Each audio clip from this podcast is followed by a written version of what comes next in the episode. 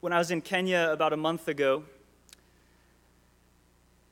I was over someone's house. We were talking a little bit about Christmas, and uh, their, their understanding of Christmas is largely colored by American movies. And so the, the question she wanted to ask me is Do you actually have a Christmas tree in your house? Like you, you cut down a tree, you, you put it in your house, and, and a dead, dying tree is in your house for the next month? I was like, Yeah, it's, it's a wonderful tradition. Uh, talking to her, though, made me realize Christmas trees, whether you put up a fake plastic tree in your house or you cut down a living tree and stand it up in your house, Christmas trees are a bit of a strange tradition. We cut down a tree, it's perfectly fine. We, we stand up that tree in our home, we give it some water, we wrap it in light, and then we try to keep it from dying for the next three, four, five weeks. And man can do that. We can, we can take a dying tree and we can prolong its death for a few weeks. Maybe, if you, if you get the Miracle-Gro stuff, we can, we can keep it alive for a month. But you know what we can't do? We can't restore that tree to life. We can't bring back its color from brown to green. We can sweep up the needles that fall on the floor, but we can't replace its needles as its branches grow increasingly bare. We can give it some water, we can put it to a stand, but we, we can't reconnect it to its roots. We can't restore a Christmas tree to life. And I begin with the Christmas tree this morning because I think it illustrates what we can and can't do in all of life. We can prolong death with all of our medical technology, with all of our medical advances. We can prolong death, but we can't secure life. We can feed the hungry, but we can't end hunger. We can build a home, but rest eludes us. We can turn on the lights each night, but the darkness is still there. It's just pushed to the edges a little bit more. We can spread Christmas cheer. It's, again, the message of all of our Christmas movies. Just spread some Christmas cheer in this season. And, and maybe we can do that for a few weeks, but we can't stop sorrow, can't bring lasting joy. We live in a cursed world. We live, Paul tells us in Romans 8, in a creation subjected to frustration, where wombs are barren and birth is hard. Genesis 3:16. Thorns and thistles bloody our hands as we labor to bring forth fruit from the ground. Genesis 3:18. And where death devours us and everyone we love until it returns us to the dust. Genesis 3:19. We live in a world under judgment. A world in need of restoration, with hunger that bread can't satisfy, with sin that sinners can't undo, with emptiness that creation can't fill, in ruins that we can't restore. What we need is for someone to do what mere man cannot what we need is for someone to restore us from curse to blessing, to comfort every grief forever. Not to give a hug that makes us feel a little bit better for a few moments, but to, but to end it, to take the sorrow away and just leave us with comfort. What we need is for someone to fill our emptiness, to bind up our wounds, to buy back our lost inheritance to devour death, which devours us, and to crush the dragon's head. What we need, again, I mentioned joy to the world last week, and we feel it, don't we? What we need is for someone to bless us as far as the curse is found and beyond. What we need is a Redeemer, a saving Son through whom God can do what we cannot a saving Son through whom God can restore his people to his blessing. That's what these series of sermons on the birth of promised sons is all about. all about this reality that we live in a world of sin and judgment, and we need someone, someone from God to restore us to blessing.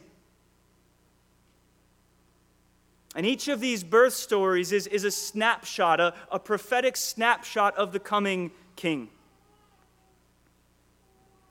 And to this need, the book of Ruth, with all of its different questions, with all of its different narratives, with all of its different events and characters, proclaims one message to our need. Praise the Lord. In this world of curse and judgment, praise the Lord. Why? Because he has not left us this day without a Redeemer. On one level, the book of Ruth is the simple account of a single Israelite woman whom God restores through the birth of a redeeming son, Naomi. On one level, this book is Naomi's story. We, we begin with Naomi, we end with Naomi. But the book's history, like I think all the history in the Old Testament, in one way or another, is not ultimately about the past. Taylor preached on this Wednesday night from Psalm 68. The constant hope of the Old Testament historian is that the same God who did this in the past will do it again in the future in a greater way. The book of Ruth is not just about the life of Naomi. It's not about just what happened in the past. What the Lord did in the life of this woman, Naomi, the author of Ruth expected him to do in a greater way for all his people. Naomi's story in Ruth is just the preface to our story. If you don't believe me with that, look at chapter 4. Look at verses uh, 18 to 22, I think it is. The book ends with a genealogy. It's the, it's the only book uh, in the Bible where uh, the linear genealogy comes at the end of the book. Right? In the book of Genesis, these linear gene- genealogies, father has a son, father has a son, introduces us to the promised son, and then the story runs forth from there. It's like a chapter heading. And, and here in Ruth 4, the genealogy is a chapter heading bringing us to David. And, and the way that helps us to understand the book is that all that happens to Naomi is actually just the preface to a much greater restoration. The genealogy at the end of this book proclaims Naomi's restoration is just a foretaste of a greater restoration God has now begun to accomplish through his Son, our Lord Jesus Christ. Here's the main message of the book two sentences. We live in a cursed world in need of restoration, but the Lord has not left us without a Redeemer to restore us to his blessing. I'll read that one more time. We live in a cursed world in need of restoration, but the Lord has not left us without a Redeemer to restore us to his blessing. And the, and the structure of the book, if we look at chapter 1, is all about the need for restoration. Naomi leaves Bethlehem full. She comes back empty handed. She needs restoration. She needs to be restored to blessing. And the rest of the book, chapters 2 to 4, is all about the God who restores her to himself through the Redeemer. Let's begin then in Ruth 1. Open your Bibles from Ruth 4 to Ruth 1. I'll read the first five verses. Look there with me. In the days of the judging of the judges, there was a famine in the land. And a man from Bethlehem of Judah went to sojourn in the country of Moab, he and his wife and his two sons. The name of the man was Elimelech, the name of his wife, Naomi. The names of his two sons were Machlon and Chilion. And they were Ephrathites from Bethlehem of Judah. They went into the country of Moab and they remained there. And Elimelech, the husband of Naomi, died. And she was left with her two sons. They took for themselves, they grabbed for themselves Moabite women. The name of the one was Orpah, and the name of the other Ruth. And they lived there about 10 years. And both Mahlon and Chilion died. And the woman was left without her two sons and without her husband. It's a dark beginning. Maybe, maybe the darkest beginning to any book in the scriptures. Verse 1 provides the setting for the story. In the days when the judges ruled, or in the days of the judging of the judges, there was a famine in the land. The author communicates to us broadly a, a, few realities as we approach the story. First, even in the grammar of the passage, the story is communicated to us not as a fantasy, not as a fiction. This is history. This story happened in a particular time, the days of the judges. The story begins in a particular place, the, the land, the land promised to the patriarchs, the land at least partially inherited by the nation of Israel. This story is history. It happened. Happened in our world, happened in our history with people and participants who tread the same earth that we ourselves now tread, and whose bones now inhabit the same ground ours will one day inhabit, and with the God of Israel, whom we now worship in our Lord Jesus Christ. This story then is about our world, about our history, about us. If I could just apply that very simple fact to remind us what we're doing when we read the Bible. We read the Bible not to escape reality. So, so many of our pursuits that are aimed at rest in the midst of judgment, rest in the midst of a world that's cursed, so many of those pursuits are merely about escaping from this world. But the joy of Bible reading is that this book, it's not a Disney world that tells us to plaster on a, a smile and pretend like nothing's wrong in the world. This book doesn't escape, doesn't lead us to escape from the world. As we read this book, we find a real account of our world. It explains our world to us, it tells us what's happening in this world. Setting is the days of the judges. Setting is the land. And we find in verse 1, look there with me, not just that it's the days of the judges, and not just that we're in the promised land, but there is a famine in the land. And so, from the outset, the author is telling us this story as a story about restoration. This narrative is, it doesn't begin once upon a time or in a galaxy far, far away. This story begins in the ruins, the ruins of this world. Because the author wants to prepare us to receive this story as a story about being restored from the ruins. The book of Ruth begins in dark days with no king in a promised land under judgment. Dark days with no king in a promised land under judgment. These are the days of the judges, Judges 21 25, where everyone did what was right in his own eyes. One of the worst stories in the book of Judges, maybe the worst story in the book of Judges, I won't go into it, begins in Judges 19. 19 to 21, a, a Levite with a concubine. And where is she from? Bethlehem of Judah. Go home and read the story on your own, but the author wants us to understand this story is happening in days that are crying out for a king a champion to conquer, a son to save, a ruler to reign and to bless. It's not just the kinglessness of the judges. Look at verse 1. The story happens in the land, the promised land, the inheritance of Abraham, Isaac, and Jacob, where God promised to set up a new Eden for their descendants, a place where He might bless them and they might worship Him. We, we read a description of this land in Deuteronomy 7. He will love you, bless you, multiply you. He will bless the fruit of your womb and the fruit of your ground, your grain and your wine and your oil, the increase of your herds, the young of your flock. In the land that he swore to your fathers to give to you, you shall be blessed above all peoples. That's where our story begins in that land in that promised land with this God who delights to bless his people. But the story doesn't begin with blessing. Look at verse 1. there's a famine, a famine in the land.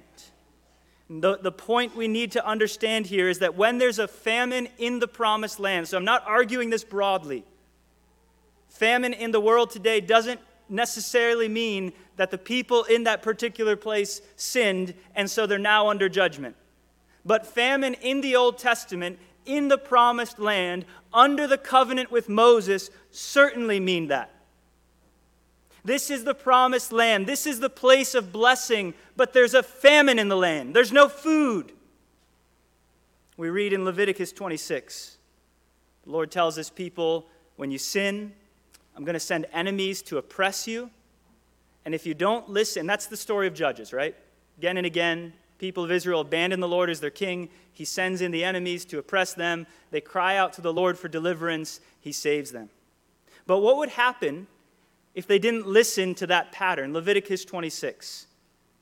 I will break the pride of your power. I will make your heavens like iron and your earth like bronze, and your strength shall be spent in vain. For your land shall not yield its increase, and the trees of the land shall not yield their fruit. This land in Ruth 1 is now one that the Lord has cursed. This is the setting for our story kinglessness and curse. In other words, the book of Ruth begins in the ruins of sin and judgment. This book of Ruth begins in a land and among a people in need of that promised king to restore them to God's blessing, Eve's seed to crush the serpent, Abraham's offspring to bless the nations, Judah's lion to reign and to bless. Ruth 1 1 reveals God's promised son still has not come. And so here in Ruth 1 1, we find the people of God enslaved by sin, dominated by darkness, devoured by death, under God's judgment. And then as we keep reading in verse 1, we meet a man. A man from Bethlehem of Judah with a wife and two sons. And perhaps we begin to ask, could he be the promised son? We, we have this context of sin and judgment. We know that God has promised a, a redeemer to restore his people. Could this man, his name means Elimelech, my God is king. He, he has sons. Could his son be the next blessing bringer? Could they be the ones to restore God's people to God's blessing? Our questions need not go very far our hope so dim after one sentence in this story need not labor to rise. Because we meet this man, look at verse 1, as he flees to Moab.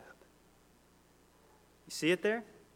These are days of kinglessness and curse, days of sin and judgment, days that cry out for mercy and blessing from the Lord. And where does this man look for life? In the God of Israel you say, Nate, there's a famine in the land. Of course he's got to go somewhere. Don't you remember the wilderness?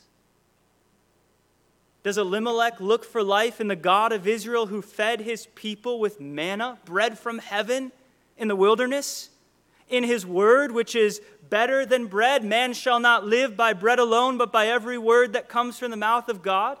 Does this man look for life in the Lord's past faithfulness to his fathers or future promises to his sons? No. The man flees Bethlehem, the house of bread. He forsakes the land, the place of promise, and he chooses exile among his enemies. You hear the name Moab, you ought to understand these are enemies to the people of God. When Israel's wandering through the wilderness, they need bread and water.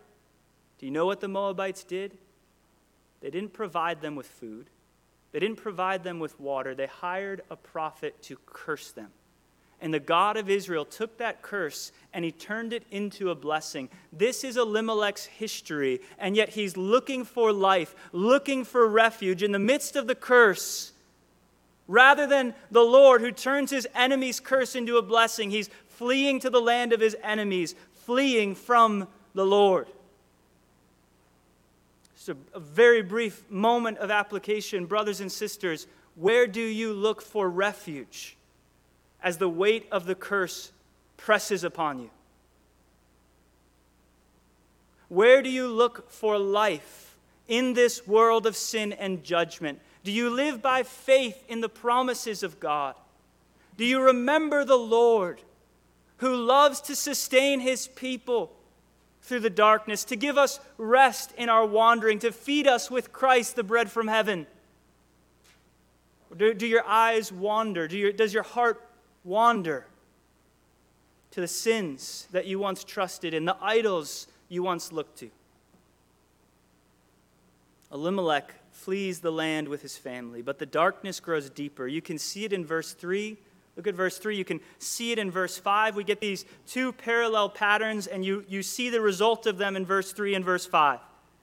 And Elimelech, Naomi's husband, died, and she's left with her two sons. And then verse 5 Mahlon and Chilion both died, and the woman is left without her two lads and her husband. This man sought life in Moab, but death devoured him. These sons grabbed for comfort in the women of Moab, but curse cut them off. And the woman, Naomi, is left in exile amid the ruins of their sin and God's judgment.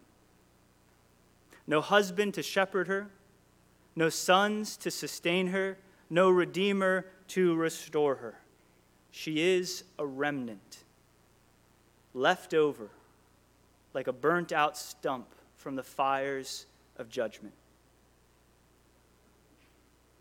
And apart from mercy, apart from grace, the story would end right there. But Naomi, as she's in the fields of Moab, hears good news. Look at verse 6. She doesn't hear that the people of Israel had discovered a new farming technique to earn bread for themselves. She doesn't hear that the people of Israel had somehow obeyed and restored themselves to God's blessing. No, she hears in the fields of Moab, look at verse 6, that the Lord had intervened in power and mercy to overcome the curse, to restore his people to his blessing, finishing the famine by giving them food. And so, what does Naomi do? She's in Moab. There's been no refuge for her in Moab. She gets on the road with her daughters in law. She goes back to Bethlehem. But even as she's on the way back to Bethlehem, her words reveal the extent of her emptiness. Her daughters in law, Orpah and Ruth, in love and faithfulness, want to return with her to the Lord and to the land. But look at verses 11 to 14. Look at what she says to them Turn back, my daughters. Why would you go with me? Have I yet sons in my womb that they may become your husbands? Turn back, go back to Moab. I'm too old to have a husband. And, and, even if this very night I should, I should have a husband and bear sons, would you therefore wait till they were grown? Would you stop yourself from marrying? No, my daughters. It's exceedingly bitter to me for your sake that the hand of the Lord has gone out against me. I hope you understand Naomi's point. Naomi's point is that there's no hope left in me. There's no hope for rest, no hope for blessing, no hope for anything left in me. And even if they were to object, Naomi, aren't you the daughter of Sarah? Aren't you the daughter of Rebekah? How many times has God brought forth a promised son?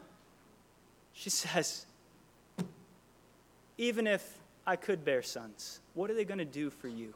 There's no sons left for me. Naomi's no cut down Christmas tree with a little life left to live and a little light left to give. She's a stump. And I don't know about you, but when I've gone out to buy Christmas trees, I see people looking through the trees. And if you're late enough, you might even see people looking through half dead trees, right? Man can do something with a Christmas tree, even if it's closer to death than another Christmas tree. We'll still buy it, take it home, put it up in our house. But I've never seen any man, any woman, any family buy the stump. No one.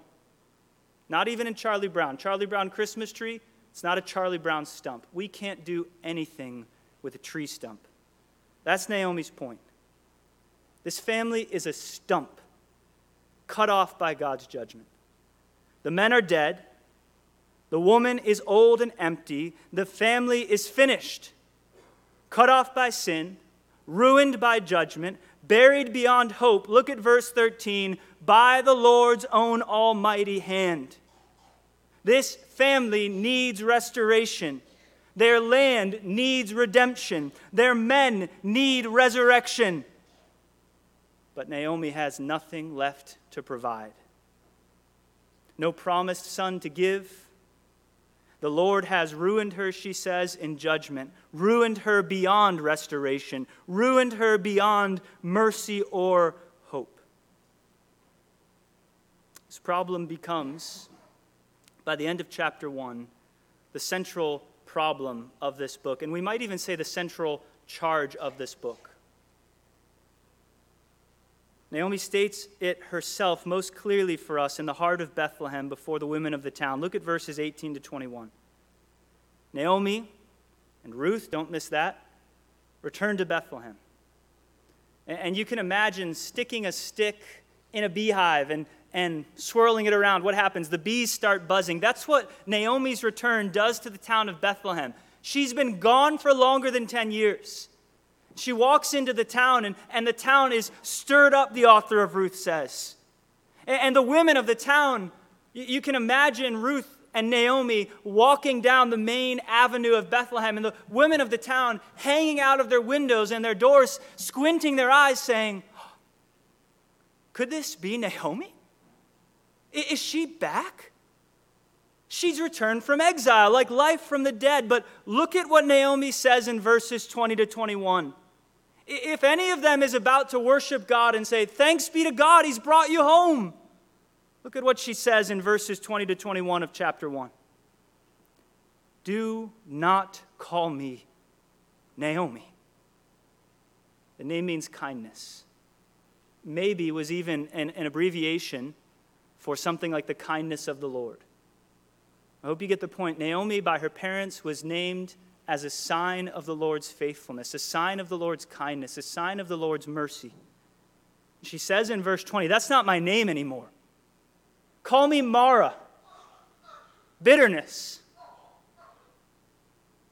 Look at me. Look at me and taste bitterness in your mouth. Why? Because the Almighty has caused great bitterness for me. Here's the central charge of the book I left full, Naomi says. And the Lord has returned me emptied. Why are you calling me Naomi? The Lord has condemned me. I think the ESV says testified against me. It's the Lord has condemned me. He's witnessed against me. The Almighty has brought calamity, disaster, destruction upon me. According to Naomi, her return is no restoration. If she's back, it's only as the walking dead.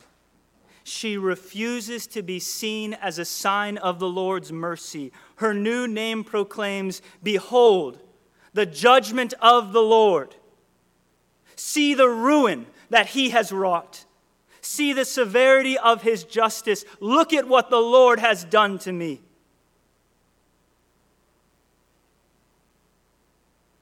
This doesn't feel like a Christmas sermon, or maybe it does. I wonder, church, have we forgotten why Christmas is necessary? And have we yet learned the lesson of our trees? Christmas declares the depth of our need. Christmas reminds us that we live in a cursed world in need of restoration. And the best man can do, with all our power, all our plans, all our wisdom, is to delay death for a little while, to stand up a dying tree in our homes, to wrap it in light, to wait for its death. But we cannot bring the blessing. We cannot restore the ruins. The need is too great, the emptiness too desolate, the darkness too deep. We read in Revelation 5 who, who is worthy to open the scroll and to break its seals? That's, that's the question. Who is going to restore the earth? Who's going to make all things new? What happens? Silence. Why? Because there's no one found worthy in heaven above or on the earth below or even in the seas who is worthy to restore these ruins. And in this world, this world of kinglessness and curse, this creation ruined by sin and judgment, Naomi, now Mara, bitterness, refuses to allow us to overlook one simple fact the Lord has done this. I want to explain carefully here. Man is responsible, means matter, secondary causes exist, sin has consequences. But Naomi's lament declares the Lord is ultimate, sovereign. Kids, what did you learn this morning? He is the just judge who does what? It's loud so I can hear you. He is the just judge who judges justly. If we are tempted to read Naomi's lament in Ruth 21 and say, No, no, no, Naomi, the Lord hasn't done this to you, consider what Scripture says the Lord has done. I used to try to avoid this truth by talking about the curse only in the passive voice. I remember writing a paper once on the narrative of Scripture, Genesis 1 to 3, and saying, Just the world was cursed. Genesis 3:17 Who curses the ground? The Lord. The Lord cursed the ground because of Adam's sin, but the Lord cursed the ground. Genesis 7 4, the Lord wiped out the world with water because of man's evil. Genesis 19 13, he consumed Sodom with fire. Exodus 12 29, he killed Egypt's firstborn sons. Jeremiah 9 11, his wrath ruined Jerusalem. Romans 124, 1132, he gave up man to sin's enslaving sway. Genesis 3:19, Romans 6:23, he decreed that death would devour. Ruth 121, he ultimately Elimelech's responsible, the judges of the judging probably used means, but ultimately Naomi's right. He emptied Naomi. My summaries of Scripture aren't enough for you. Let me just read a couple verses from Scripture. Lamentations 3, talking about the Lord. He has made my teeth grind on gravel. Job 121, the Lord gave, and even though he works through means, even though he works through Satan and natural events in Job 1, this is what Job says, and the author tells us he didn't sin by saying this. The Lord gave, and the Lord has taken away. Psalm 88 Your wrath has swept over me, your dreadful assaults destroy me. Isaiah 45 I form light, and I create darkness. I make well being, and I create calamity. I am the Lord who does all these things. Ruth 121. I left full. The Lord has returned me empty. We live amid the ruins because God has cursed this world in his justice and righteousness. And let me be clear it's not as though we are collateral damage. I remember when my grandfather was going through cancer he had lung cancer. At one point, they turned to radiation. And, and I remember sitting at the table with him. He can't eat. Why? Because the radiation aimed at the, at the cancer cells also burned the healthy cells in his esophagus. Brothers and sisters, we are not the healthy cells by nature. Man is not the healthy cell caught as collateral damage in God's wrath against sin. Man not by creation, but now in Adam, is the cancer, Romans 3 9. We are by nature, Ephesians 2 3, children of wrath. Because of man's sins, the wrath of God is coming, Colossians 3 6. We don't just need restoration this morning. By nature, in Adam, we don't deserve it. We don't deserve to be restored to God's blessing. And for Ruth, or sorry, for Naomi and Ruth 121, that's the extent of the story. Her bitterness blinds her. She sees only one aspect of the truth of the glory of the Lord. Exodus 34 6. He will by no means clear the guilty, visiting the guilt of the fathers upon the children and the children's children to the third and the fourth generation. We live in a world that the Lord has cursed because of our sin, because of Adam's fall, and none of us can or deserve to be restored to God's blessing. But the wonderful thing about the book of Ruth is that's the end of chapter 1. Actually, it's not the end of chapter 1, it's almost the end of chapter 1. Brothers and sisters, this is your God. He is the God who judges. But Micah 7:18. He's also the God who pardons iniquity and passes over transgression for the remnant of his inheritance. He does not retain his anger forever because he delights in steadfast love. In other words, we live in a world of ruin and judgment with a God who will most certainly judge justly. But for his people, for those he has set his love upon before creation itself began, he delights not to end in judgment, but to freely and mercifully restore us to his blessing. Not because we deserve it, not because we've clawed our ways out of curse into blessing, not because we've shown our worth, but because he is the God who freely delights in steadfast mercy. Naomi's at the beginning of the story, not the end. Apply this briefly to the suffering Christian before we zoom over the story and run into chapter 4. Brother or sister, if you are suffering this morning, if your own heart cries out with Naomi, the Lord is done with me. Look at what he's done to me. Look at what he's brought in my life. And even if you tell me this is what Adam's race deserves, what I feel right now is that he's done with me. His, his not, not, we sing that song, I don't know if it's on our list. Our sins, they are many, his mercy is more. Perhaps what you feel this morning is, my sins are many, and that's it.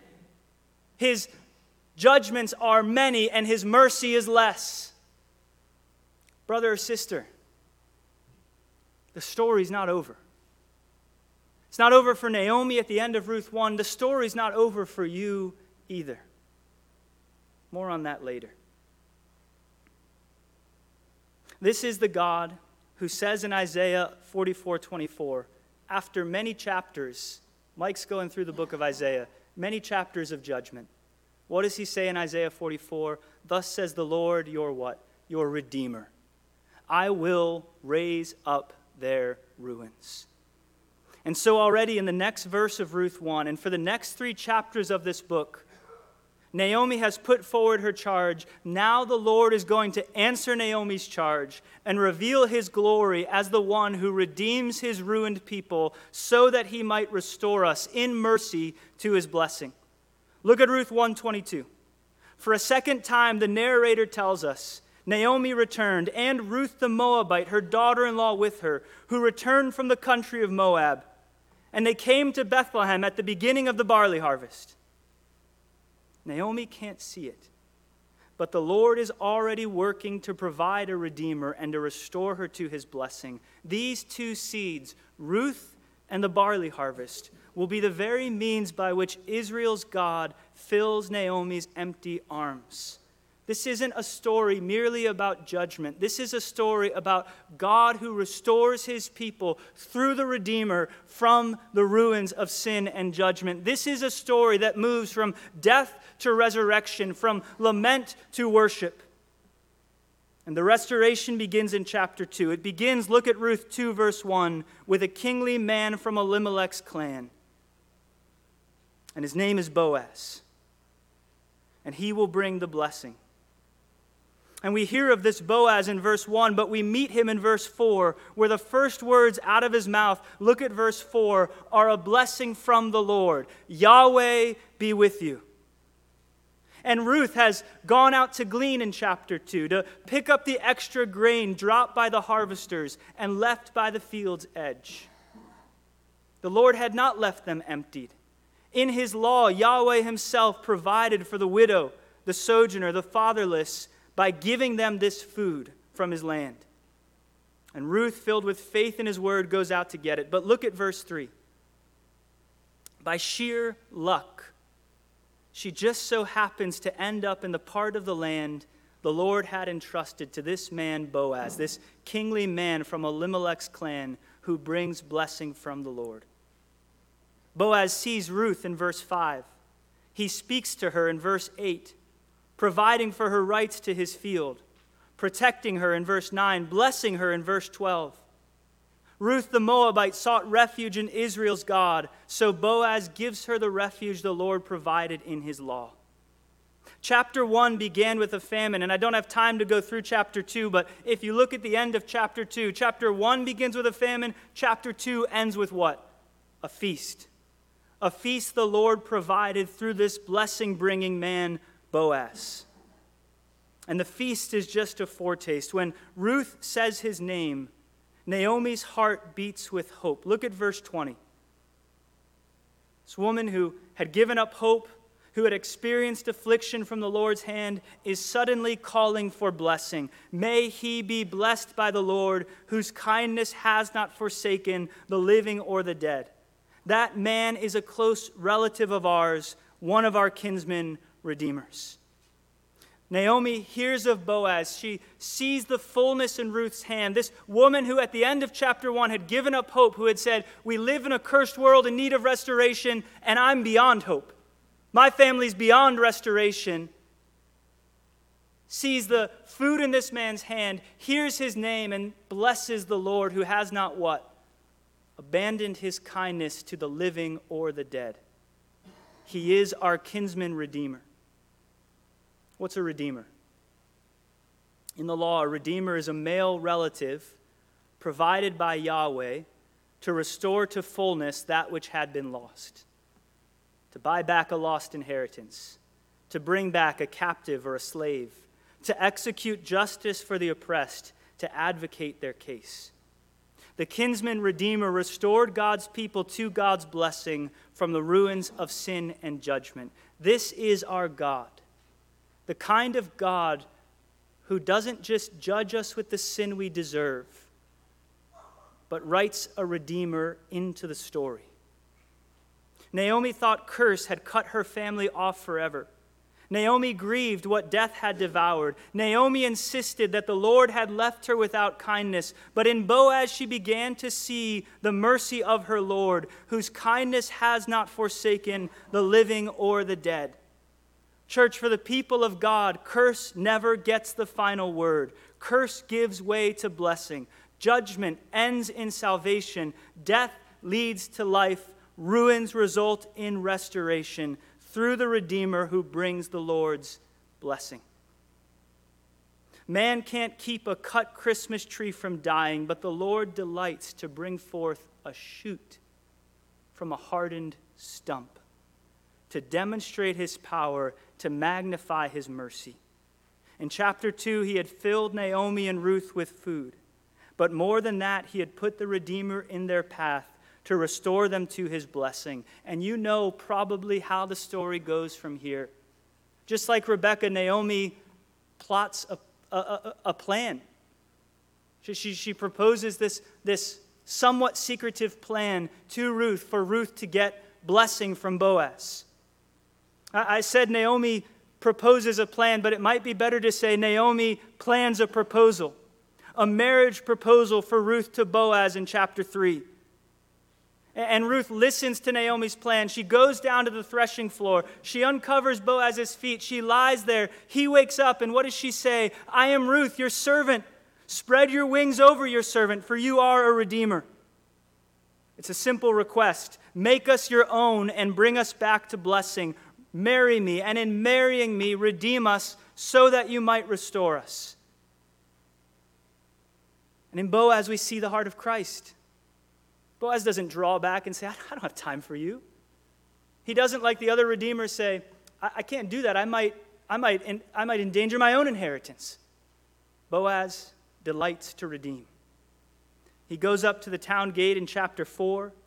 He accomplishes a legal redemption. He takes on their debts. He makes them his own. He protects their inheritance. He will raise up their ruins and restore this family from curse to blessing at great cost to himself. And finally, the birth story comes in Ruth 4, verses 13 to 17. Do you remember what Naomi had said in chapter 1? There's no sons left for me, there's no blessing in this seed. The Lord's own almighty hand has buried us beyond hope, even trying to send her daughters in law back to Moab. But the God of Israel is the God who raises the dead, the God who brings forth a boy from a decrepit old man and his aged barren wife the God whose promises and purposes are so beyond what man can do or understand that all we can do is laugh. That's what the name Isaac's supposed to remind us of. He laughs. God's purposes, God's mercy, God's light in the midst of this dark world is so unbelievable, so incomprehensible by human reason that all we can do is laugh at his promises. Boaz acquires Ruth, takes her as his wife, and the sovereign Lord, look at verse 13, gave her conception, and she gave birth to a son. And I hope you see the pattern here that we've been tracing for you. The barren woman, Ruth is married for 10 years in Moab. How many children does she have? None. The barren woman, the Lord's intervention and the saving son with the emphasis on the reality that she's born of the woman. She gave birth to a son, we read. And through this infant son, just like Psalm 8 proclaims, the Lord establishes his praise. In chapter 1, Bethlehem's women greeted Naomi. Naomi replied, Stop your wonder. Don't rejoice. Mourn and wail at the bitterness of his judgment. They were silent. They don't respond. But here at the end of the story, the women respond. And what are the first words out of their mouth? Worship. Praise be to the Lord. Worship him. Honor him. Give him joyous thanks. Declare his greatness and his wisdom and his goodness. Why? Because he has not left you this day without a redeemer. A redeemer to restore you to life. A redeemer to fill you with the Lord's own fullness after the emptiness brought by sin and judgment. And do you see here about whom the woman speak? Not Boaz the mighty father, but Obed, the infant son. Even declaring, look at verse 17, that in him a son had been born to Naomi, a lad just like the one she lost to fill her emptied arms.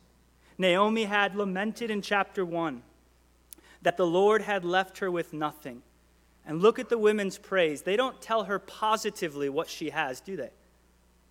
Why do you think that is? Because the Lord because Naomi had said, "I'm empty. He's left me with nothing. I have no hope. It's all bitterness for me." The woman say, Naomi, you've, you've forgotten, you've missed one simple reality. One simple reality in this world of curse and judgment that ought to bring forth hope. He has not left you without a Redeemer. We live in a cursed world under judgment, a world that the Lord has justly condemned. We live in a frustrated creation where sin enslaves, darkness dominates, death devours as our natural life fades, our bodies deteriorate, and our lives empty unto death. Such a world is what we deserve. Such a world is what we choose in every sin in every rebellion. And the best man can do is to take a Christmas tree and keep it alive for a few weeks. But the book of Ruth teaches us that the Lord has not left us without a Redeemer, a Redeemer who can restore us to life. And so, from the stump of this family tree, the Lord brings forth life. Out of Naomi's desolation, the Lord brings forth abundance. With these ruins, the Lord brings restoration, and God glorifies himself as the one who redeems his people in order to restore us to blessing, all through the birth, not, not through a mighty warrior with a sword, but through the birth of an infant son named Obed in Ruth 4 13 to 17. I know I'm at the end of my time, but let me just say this.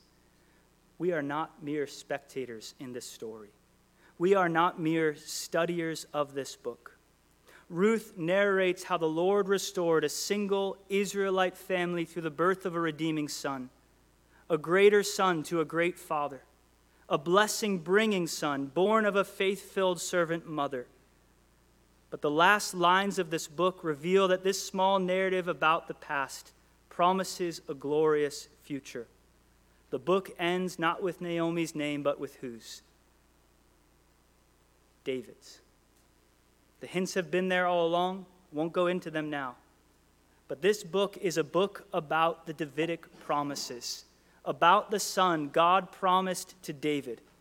Just as the Lord restored David's ruins house in the past before David, so too the book proclaims the Lord will do it again. This is Isaiah 11:1. There shall come forth a shoot from the stump of Jesse, and a branch for his roots shall bear fruit. In Genesis, we learn that God's saving son would be Eve's serpent crushing seed, Abraham's blessing bringing offspring, Isaac's lesser son, Jacob's family, Judah's lion. In Ruth, through the birth of Obed, we get an even clearer picture. The son would be a redeemer in David's line, who mercifully restores us from the ruins of sin and judgment to God's blessing.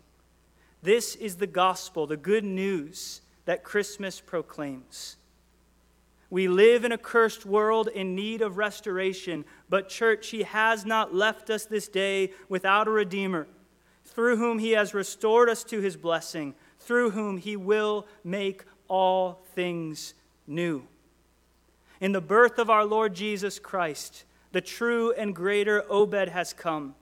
He is the redeeming Son who entered this cursed creation to restore God's sinful and ruined people to God's eternal kingdom blessing. Let me end with a final application. The book is about Naomi's emptiness and her fullness. We know from the book we know from the whole narrative of Scripture. Matthew 1 is going to pick up the genealogy and show us that what God was doing through Naomi's suffering and emptiness. Naomi's emptied. By the end of her story, what does she know? She knows that a son has been born to her. Does she know that this son, this grandson, will become the grandfather of King David? No.